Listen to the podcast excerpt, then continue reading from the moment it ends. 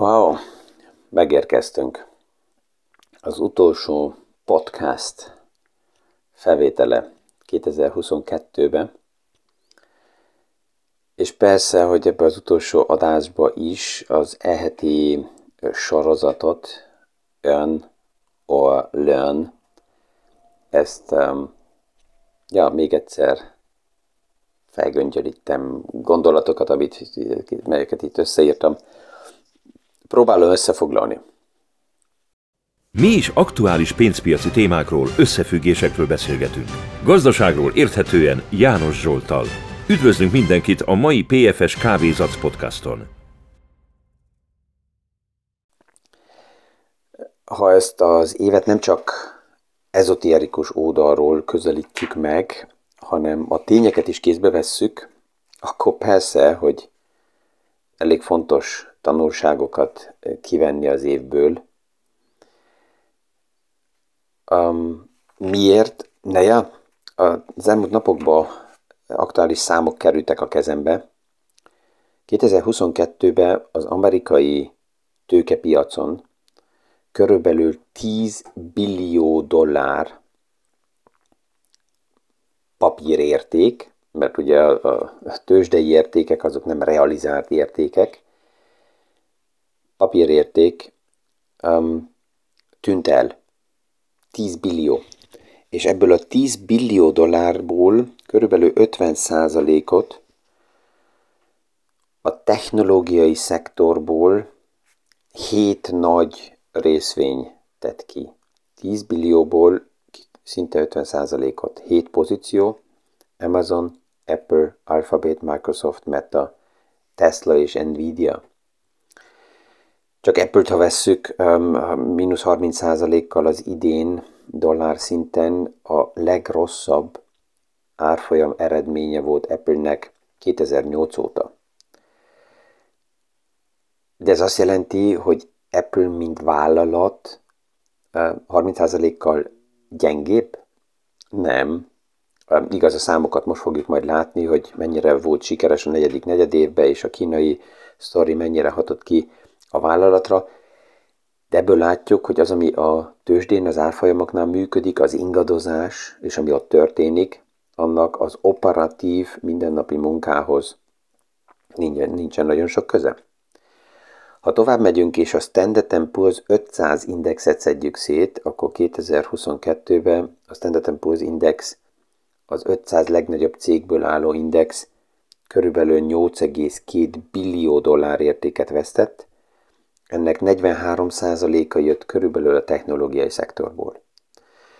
És a technológiai szektorban egy pár pozíció persze, hogy fáj, egy pár nappal ezelőtt egy, egy fiatal befektetőtől kaptam én visszajelzést, és, és, és csak úgy a sorok között kihallom, hogy persze, hogy fáj neki a mínusz 70, mínusz 80 százalék, amit egyes uh, divat részvény az idén elvesztett, csak hogyha most így kapásból a Tesla számait nézem meg, csak decemberben 42%-ot csökkent az árfolyam, és az évet nézve 70%-kal csökkent vissza. Hogy ez most hogy kezelem, az lényegtelen, csak ha látom a számot, és valaki nekem írja azt, hogy ő még fiatal, és most kezdett el az elmúlt években a piacokkal foglalkozni, és nagy a vesztesége, és mit csináljon, és még rosszabb, ha az is kihangzik, hogy adóságot, adóságokból, tehát hitelből spekulált, mert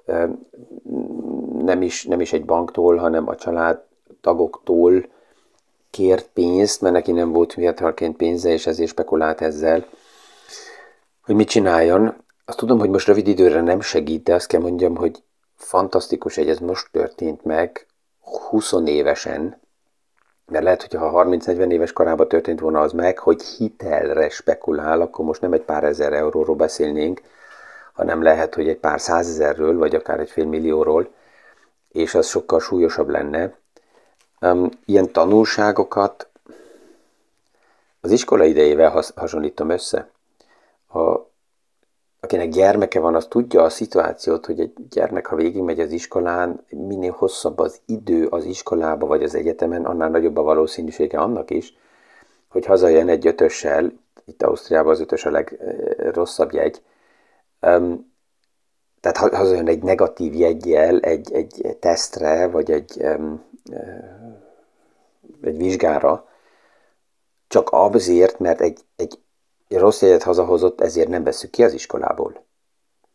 Hanem, hanem a lényeg arról beszélgetni, hogy hogy tudjuk ezt a tapasztalatot kezelni, és mindegy, hogy ki volt hibás, hogy most a gyermek volt hibás azért, mert nem tanult, vagy tudjuk azt, hogy néha vannak olyan helyzetek, amikor a tanárok nem ideális fogással vannak kiválasztva, és onnan jön az oka, hogy nem, nem annyira ideális a fejlődés. A döntő az, hogy hogy kezelem ezt a kudarcot. És csak azért, mert egy, vagy két, vagy három vizsgát elsüllyesztettem, ezért nem szállok ki a suliból, hanem sokkal fontosabb ennek ellenére minél hosszabb ideig a tanulási rendszerbe benne maradni, mert ez alapozza meg azt, hogy majd később hova tudok elhelyezkedni, milyen piacértékkel uh, tudom a munkahelyemet megtalálni, és a, a befektetés oldalán is ez egy lényeges téma, hogy mindegy, hogy milyen egy év, azt vegyem, akár elemezni, megnézni, hogy mi történt, és levonni a tanulságokat belőle, és rajta maradni a témán. Um, van évről évre, és ezt most már megnézem, hogy hol, hova jegyzeteltem fel, Charles Schwabnak egy nagyon érdekes um, piackutatása, ők minden év végén megnézik, Charles Schwab egy nagy vagyonkezelő Amerikába, az ügyfelek portfólióját nevek nélkül, mert nem a nevek az érdekesek, hanem általában, hogy a nagy raj mit csinál, és 30 éve megnézik, hogy a privát befektetők, akiknek van tanácsadójuk, van stratégiájuk, vagy akiknek csak úgy van értékpapírszámlájuk, milyen eredményeket hoznak létre. És azt lehet látni, hogy átlagban, aki stratégia nélkül dolgozik, csak úgy, itt-ott valami divatos, és sokszor azokat a pozíciókat vásárolja meg, ami a social médiában nagyon erősen hype és divatos szintre van emelve, azok átlagban 30%-kal kevesebb eredményt érnek el, mint vagy a nagyvilágindex, az Alveda portfóliók, vagy azok, akik stratégiákkal dolgoznak. 30%-kal kevesebb azt jel, ez nem, nem tűnik olyan soknak, mert hogyha az átlag 3% és egy ilyen ügyfél csak kettőt ért el, akkor az úgy tűnik, hogy az jó, csak ez hosszú időn keresztül, ha mindig le vagyok maradva 30%-kal, akkor az éveken vagy évtizedeken keresztül elég erősen el tud térni egymástól. És ezért marad egy újra és újra, mindegy, hogy milyen a rövid tapasztalat, kiszállni és feltenni azt a kérdést, hogy van valójában stratégiám. És egy teszt, amit így néha kérdés, amit felteszek embereknek, hogy van, akinek van-e stratégiája, vagy nincs, az az a kérdés, hogy hányszor szokott egy hónap alatt belenézni a portfóliójába. És aki gyakrabban, mint egyszer havonta belenéz, és azután az emocionális állapota az szerint alakul, hogy most a számok jók vagy rosszak, annak nincsen jó stratégiája akkor azon érdemes dolgozni, hogy hogy tudom úgy összeállítani a stratégiát, hogy a tőkepiactól független tudjam élni az életemet, mert hogy most mit, mit csinál a piac, hogy a piac most mínusz 20%-kal fel vagy lemegy, az érdemes, hogy attól függetlené tegyem magam. Persze, hogyha felfele mennek a piacok, akkor bebeszéljük magunknak, hogy ez, ez jót tesz, és akkor azt, azt élvezzük, de ugyanolyan rossz, mint amikor a piacok lemennek, és hogyha ennek van kihatása az emocionális lelki állapotunkra. A stratégiát azt azért is fontos összeállítsam, és így az év vége azért is jó, hogy megnézzem, hogy egyedül vagyok-e, vagy van valakim, akivel meg tudom ezt beszélni, aki akár emlékeztet menet közben engem újra és újra a stratégiáimra, a, akivel a gondolataimat meg tudom osztani, és ha nincs is, az se baj. Lehet, hogy még nem találtam azt meg, aki ez megfelelő nekem, mert ez egy bizalom kérdése um, akkor lehet, hogy jó könyveket veszek kézbe, és azok segítenek. Így, így az évvégén meg szoktam azt is világítani, megnézem, hogy a könyvtárba hova teszem az idéni könyveket, és hány könyv került az életembe, és így satszolva körülbelül 18-20 könyv volt az, ami az idén 2022-ben az életembe került, nagyon könnyű kosztól, nagyon komplex témáig, Um, sok minden, azt hiszem, hogy a legkomplexebb a, a, az antifragilitás volt. és most a karácsonyi idő alatt is egy jó könyv a kezembe akadt, amit, amit ja, aki kíváncsi erre, az lehet, hogy már meg is találta, de javasolni tudom. Az új világ rendetlensége, és hogy itt milyen, milyen figyelmeztető paraméterek vannak, vagy a McKinsey fekete, McKinsey fekete könyv, az is egy nagyon érdekes megvilágítása így a világ legnagyobb tanácsadó cégnek a, a modelleire. Tehát több minden van, amit így, így lehet önreflexióhoz segítségként venni. És ha ez megvan, hogy látom, hogy hol állok, akkor az is fontos, hogy milyen célom van a jövő évre, a következő évtizedre. És mindig, amikor ugye célok kerülnek a kezembe az év végén, akkor persze, hogy megint a Hávád egyik legfontosabb um, elemzése bukkan mindig az asztalra, amikor a célok erejéről beszélünk. Ez az elemzés már a 80-as években lett elvégezve, több mint tízezer Harvard egyetemistát kérdeztek meg, hogy az egyetem után mi a céljuk, és egyáltalán van-e céljuk. És 83 százalék azt mondta, hogy hát konkrét cél nincs, a fontos, hogy meglegyen az egyetem, és azután majd meglátjuk. 14 százaléknak volt célja, és már mentálisan eléggé jól el is tudta képzelni, hogy körülbelül mi a célja, és 3 százalék a megkérdezettekből azt mondta, hogy nem csak célja van, hanem ezek a célok le vannak írva, és nagyon precízen meg vannak fogalmazva.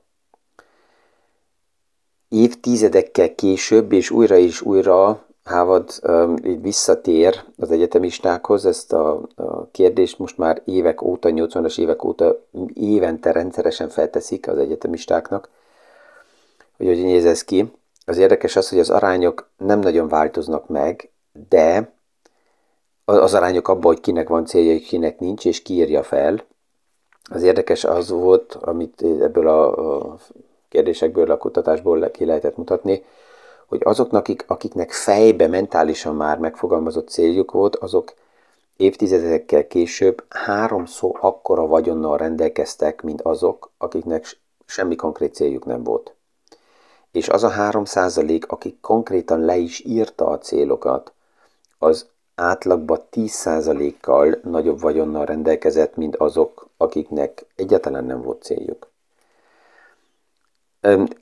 A sport pszichológiából halljuk újra és újra, hogy ez igenis működik, és itt a kedvenc példa Rosa Federa, aki 15 éves korban, mind más iskolás társa is kapta azt a kérdést, hogy mi azzal a sport gimnáziummal, amelyikben vannak, a céljuk, mit akarnak elérni, és a fiatal Rosa Federe, ez egy anekdóta, amit mindig hallunk, amikor a célok megfogalmazott, leírt erejéről beszélgetünk.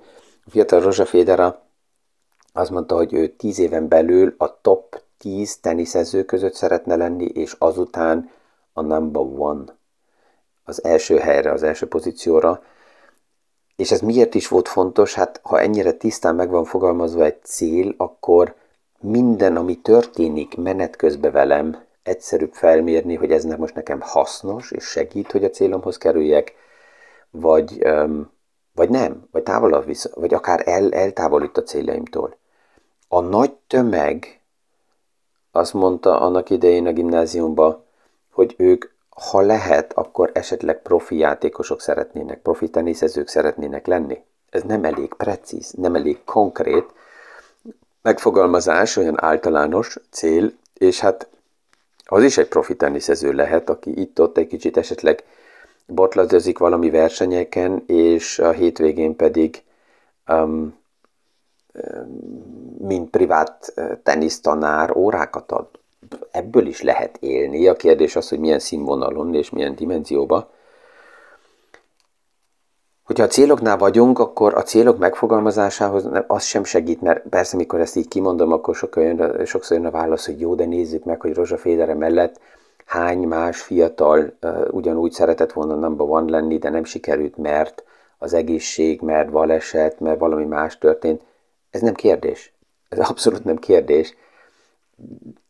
De azért, mert csak azért, mert egy jó páran vannak, és a nagy tömegnek nem sikerülnek a célok, ez nem veszi ki annak az erejét, hogy leírt, megfogalmazott céloknak igenis vannak hatásai és vannak ereje, és ezek segítenek pont olyan években, amikor, amikor valami nem működött olyan jó. A fiammal is az elmúlt napokban beszélgettünk arról, és újra és újra ezt kézbe vesszük, hogy mi, mi, mi is a célja, és mindegy, hogy milyen jegyet hoz haza, közösen megbeszéljük, hogy ez a jegy, és ez a tapasztalat, ami benne van, ennek mi, mi, mi, mi köze van ahhoz a célhoz, amit ő el akar érni. És csak azért, mert most frusztrált, azért, mert az a tanár nem tetszik neki, azért most a céljait e, felrúgja.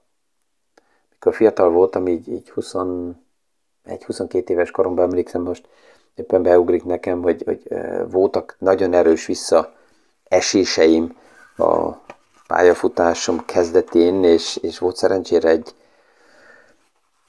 egy öreg apu az oldalomon, aki mint, mint, mint mentális mentor segített, és egy bizonyos nap, amikor lementem hozzá, és mondtam, hogy nekem ebből elegem von, és akkor most befejezem, mert nem vagyok ráutalva, akkor azt mondta, hogy megvan a lehetőségem, hogy a három utolsó kudarcot okozó emberről egy fényképet szerezzek be és kérdeztem, hogy mire lenne ez jó, hogy most akkor egy fényképet szerezzek arról, aki olyan hülye volt, hogy, hogy most megakadályozott engem, vagy, vagy a kudarcot okozta. És azt mondta azért, mert szeretne velem egy ilyen kulást összeállítani, egy ilyen, ilyen egy, egy falra felakasztható képet, amiben fel fogjuk írni, hogy én megköszönöm azoknak, akiknek a képeit oda felragasztom, hogy segítettek a valódi céljaimat felrugni. És ez egy olyan durva kép volt, hogy, hogy azt mondta nekem, hogy ha van valójában célom, akkor, akkor um, az nem történhet meg, hogy egy, két, három, öt, tíz, száz vicces figura elég erős, hogy a céljaimtól engem um, uh, tehát nem, nem, nem, nem is tudom, hogy miért magyarul a céljaimtól eltávolítson. Tehát minden esetre, hogy megakadályozza, hogy a céljamat elérjem. És erre van az úgynevezett SMART modell, a célokat megfelelően megfogalmazni. Ez a lerövidítése annak, hogy specifis, tehát nagyon minél konkrétabban megfogalmazott és definált kell legyen egy ilyen cél, mérhető kell legyen, um, tehát nem csak úgy, hogy mit tudom, könnyebb akarok lenni, vagy gazdagabb akarok lenni, vagy, vagy milliómos akarok lenni, ez, ez nem, nem elég mérhető, nem, nem számszerű cél, ezen kell dolgozzak, hogy ezt minél konkrétabban megfogalmazzam. Azután attraktív kell legyen, tehát olyan kell legyen, ami, ami motivális, hogy ezt elérjem. Itt, amikor erről beszélgetünk, akkor újra és újra Jack Welch felmerül, ő ugye az úgynevezett stretching goals, a túl túlhúzott, túl erős, nagyon magas célokkal um, próbálta a menedzsmenteket motiválni, és mindig azt mondta, hogy az a cél, amit elérünk, az nem volt elég nagy. Ezzel mint fiatal egyet értettem, és ez engem is motivált. Ma 52 évesen, azt kell mondjam, hogy eh, ez nagyon embertől függő, és ezért érdemes ezen is speciálisan dolgozni, és megnézni azt a kérdést, hogy hol van a realitás, ez a negyedik pont, hogy reális legyen.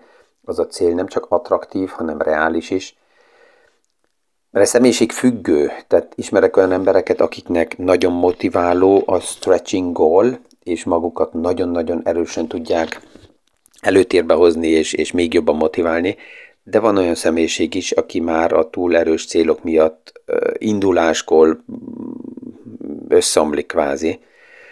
És az ötödik pont a SMART a stratégiából az a terminiet, tehát pontosan egy időpontra tenni hogy megnézni, hogy meddig akarom pontosan ezt hogy elérni. És ez a karrierbe, ez a befektetésekbe, ez a stratégiákba újra és újra nagyon fontos, és ezt lehet látni, hogy akik bármilyen cél nélkül dolgoznak, azoknak egy ilyen év, mint 2022, nem csak, hogy fáj, hanem lehet, hogy az indoka annak is, hogy a következő, az első rossz, stratégia nélküli lépésből most a következő hibába lépnek, hogy hát persze, mivel nem tudják, hogy hova tegyék ezt a tapasztalatot, ezért um, akár vészféket húznak, és azt mondják, oké, okay, akkor elegem van mindenből, és menekülnek a következő ö, csapdába. Mert hogyha nincs célom, akkor teljesen mindegy, hogy hova megyek, a gyorsaság sem, sem fog nekem segíteni. Ezekkel a gondolatokkal remélem, hogy így sikerült az eheti learn, learn or learn um, sorozatot lezárni. Nem volt remélem túl ezotérikus, de ez néha hozzá, hozzatartozik, hogy az aktuális eseményeket megfelelően tudjuk kezelni, mert mindegy, hogy mi történik, a súlya az eseményeknek az mindig a figyelőnek a szemszögéből dől el. Hogy ez most súlyos dolog volt, vagy ennyiben kezelhető, és hogy ennek milyen kihatása van a lelki állapotomra. Én megköszönöm mindenkinek itt még egyszer ezt az évet is, köszönöm a visszajelzéseket, a kérdéseket, a gondolatokat, és remélem, hogy a jövő évben is foglalkozik tovább is eh, mindenki a podcastokkal, aki eddig ezt megismerte, és az nagyon megtisztelő nekem is, hogy naponta 20 percét valaki velem megossza, és egyáltalán beengedi a gondolataimat az ő fejébe. Köszönöm, boldog új évet, kellemes ünneplést kívánok most a hétvégén, és a jövő héten találkozunk újra, amikor a következő PFS Kávézatsz podcast alkalmából 2023-at közösen elindítunk. Viszontlátásra!